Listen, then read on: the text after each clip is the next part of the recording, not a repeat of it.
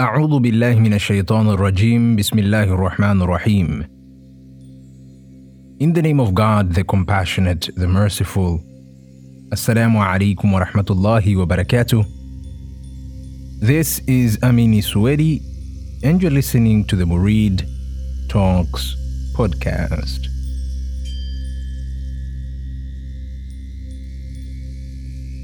Welcome back again to another episode of the podcast. And in today's episode, we'll be attempting to answer the question When did God begin to create? Well, this question has taken many forms, such as what was God doing before he created the universe or the cosmos? What was the condition of God before creation? What was it like for God to be without creation? And I believe this question is a result of a certain lack of metaphysical understanding. How so, you might ask? We have discussed in this podcast many times about God's necessary being, God's unconditional being, God's non delimited, non dual, infinite nature. For the sake of this discussion, I'd love to repeat what we have been exploring basically throughout the podcast, because this is all about God. In the two previous episodes, we looked at the exploration, the internal contemplative exploration, beginning from our being and the being of all that surrounds us, and how that can help us intuit and realize the necessary being. We have also explored in these two episodes that being is necessary. It is, and it cannot not be.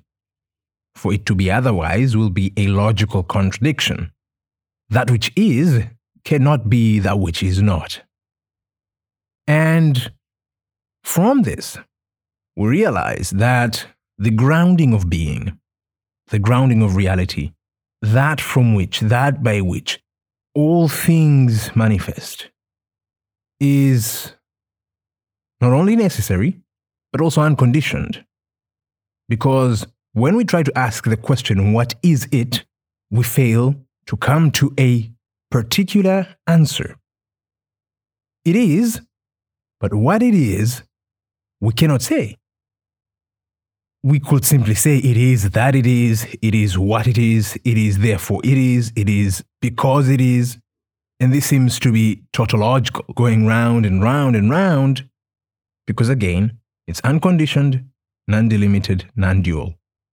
Now, if that is the case, whence creation?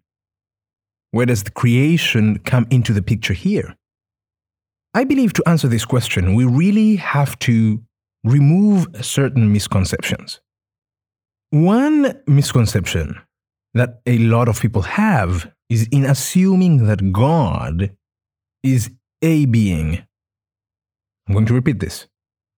Most people assume that God is a being with a small b. Well, one might ask the difference. What is the difference between being with a capital B and a being with a small b?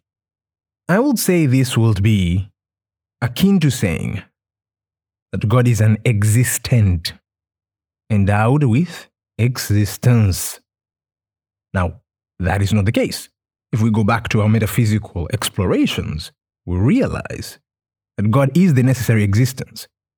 God is the very grounding of all reality. God is not endowed with that reality. God is the one that endows that reality.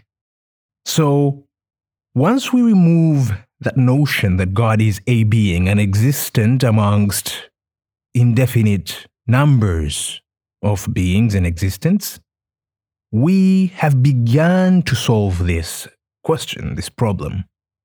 Now, once we come to this realization, we also realize that there is no duality of being as such, with a capital B, and the existence or the beings with a small b that are within it.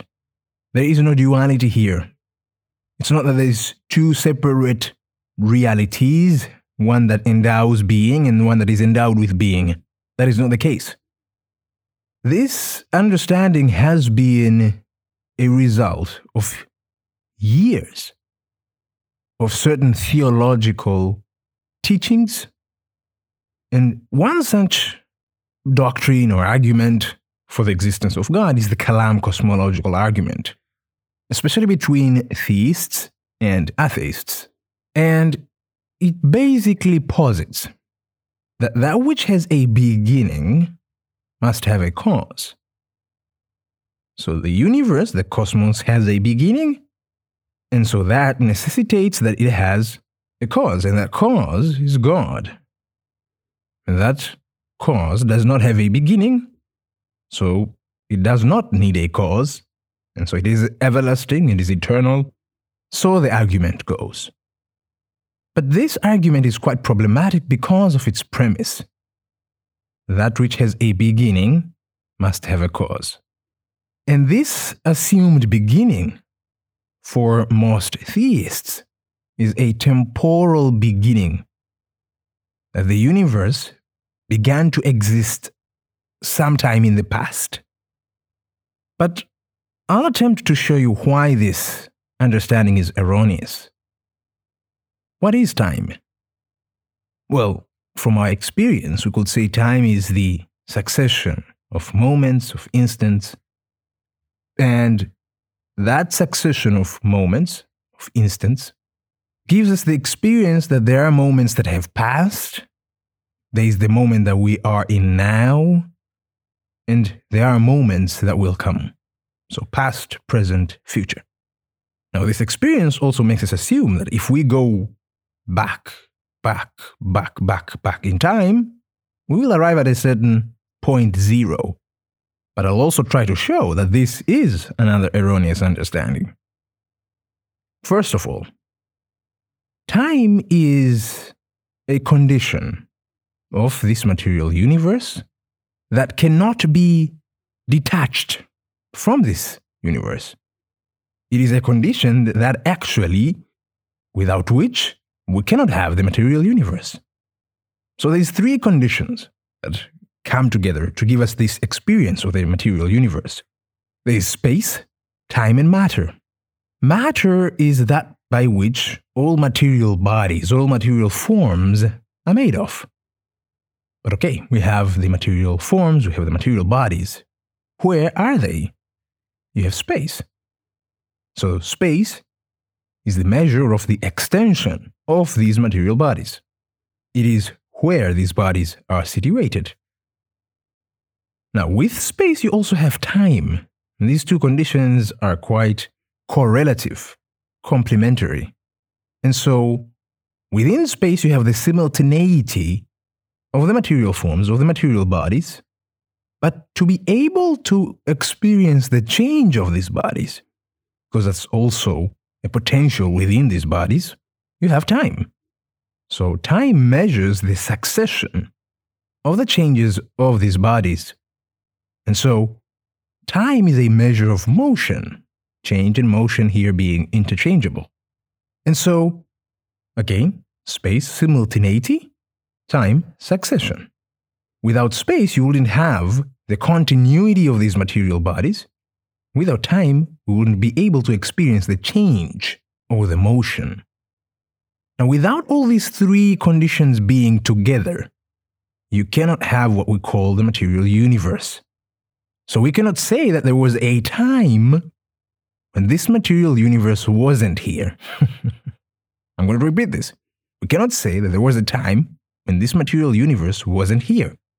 Because to assume so would be to assume that there was a time before time. And the question is if there was a time before time, what was that time measuring? What change was it measuring? And if we assume that there was another universe in which the time was being measured, Okay. Then that means that also had a beginning in time, And then there was another universe, and another, and another, and another, ad infinitum. One could argue for the indefinite regress of universes, but that doesn't really solve our problem of creation. Because if there's an indefinite regress, what about our concept of creation? Well, number one, I don't find that there's any problem with that indefinite regress and creation. Because for me, creation is not an act in time. God did not begin to create the universe. God creates the universe now. This is an eternal act. God endows all things with his being now. Not yesterday, not tomorrow, because all of these are illusions created by the condition of time in this material, spatial, temporal universe. So, what we assume is the past and what we assume to be the future are merely simultaneous moments that exist in eternity, but our condition of temporality makes us assume that we are going from one moment to the next. So our consciousness, this limited human consciousness, is bound by the temporal condition, without which it wouldn't be part of this material universe. And so, once we take out the temporal condition, we really do have to take out the spatial condition and the material condition. So, without time, we wouldn't have space, we wouldn't have matter.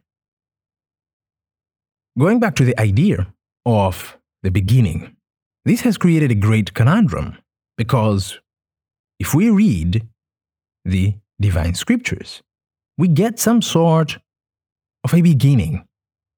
For example, in the Old Testament, or the Tanakh, the Torah, we have Bereshit, which is the Hebrew for Genesis. The first verse, Bereshit, Ber Elohim ait chashemaim wa ait charetz. In the beginning, God created the heavens and the earth. We also have in John 1 1, Enarche, in the beginning was the Logos, and the Logos was with God, and the Logos was divine. Does this not denote a beginning? That the heavens and the earth began at a certain moment in time? But this is the result of a certain erroneous understanding of the concept of beginning within the traditional doctrines. For the traditional doctrines, whether it be Hinduism, Islam, Christianity, Judaism. The beginning is not a temporal issue, but an ontological one.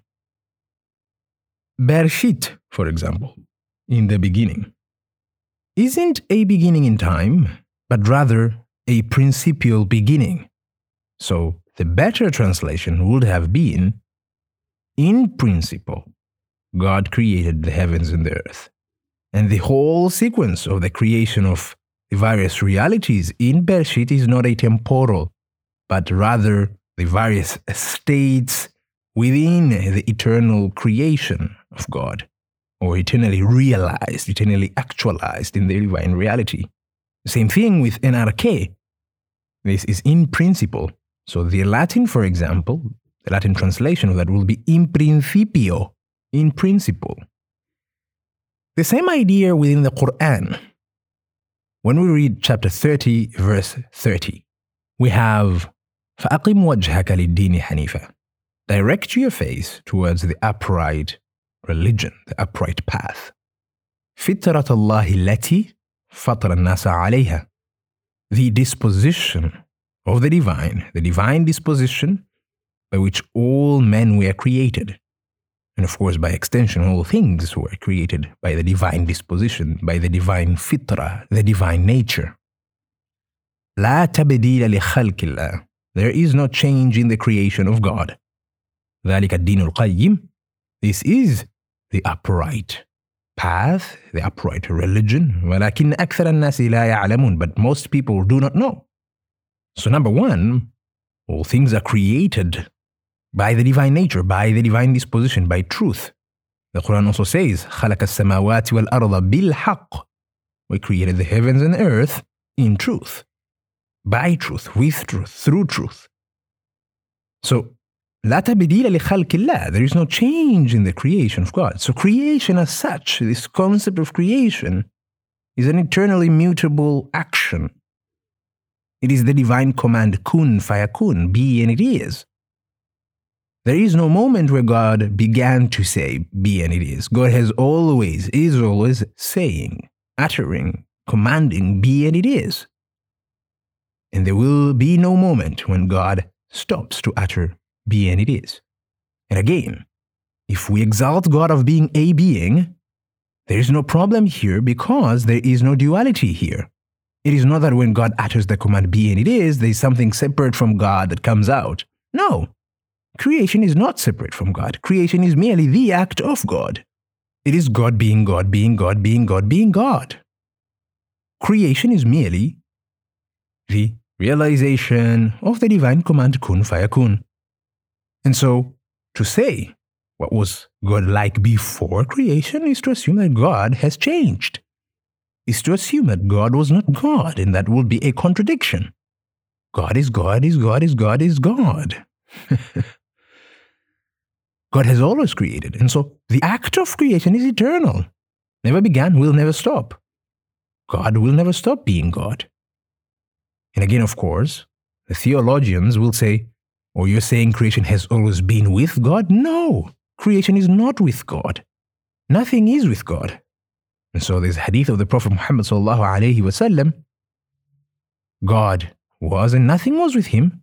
And the Sufis add a statement in this hadith by saying he is now as he ever was. God is alone, he has always been alone, will always be alone. Nothing is with being, because being is all there is. So there can't be any other thing, because being integrates all things. And so nothing is with it, it is alone. And so to realize an eternal universe, an eternal cosmos, isn't problematic because that universe is not with God. It is merely a manifestation of God. The realization of God's name, al-Zahir, the manifest. When we stop seeing creation as this separate reality, as this thing which is real univocally with God, we solve the problem. Creation can never be with God because it is merely a set of conditions that are applied upon being, which is unconditioned, non delimited. And these conditions, one might ask, where do they come from? Are potentials within being itself. So being has the potential to delimit, to condition itself into the various realities as contained in the depository of its own knowledge. So, by virtue of being, being, being knows itself, realizes itself, actualizes itself eternally. And by virtue of that, we have creation. To conclude, we have to begin with exalting God from being a being, from being an existent. God is the necessary existence, God is the necessary being, God is the necessary reality, the grounding by which all things be, the grounding of all reality. God is not a thing. God is that by which all things come to exist. And by that, we have God being God, the necessary being being, and by it being itself, all potential in it is actualized now. But because our consciousness is bound by the temporal condition, or I would say the spatial, material, temporal condition, we assume that all things happen in succession, but that's not the case. All things are found, witnessed, realized in the eternal now, but our temporal conditions makes us see things in motion, and this motion entails a change, and the change entails temporality, of course. so that condition is just being itself as well. Might seem very secular, but that is the case. It's being itself. And everything is being itself in being. Again, because it's all founded in it. So I hope I was able to help with this question and shed a little bit of light on certain erroneous arguments concerning the divine reality and the nature of creation. Until next time, I bid you farewell and a lovely day. Assalamu alaikum wa rahmatullahi wa barakatuh.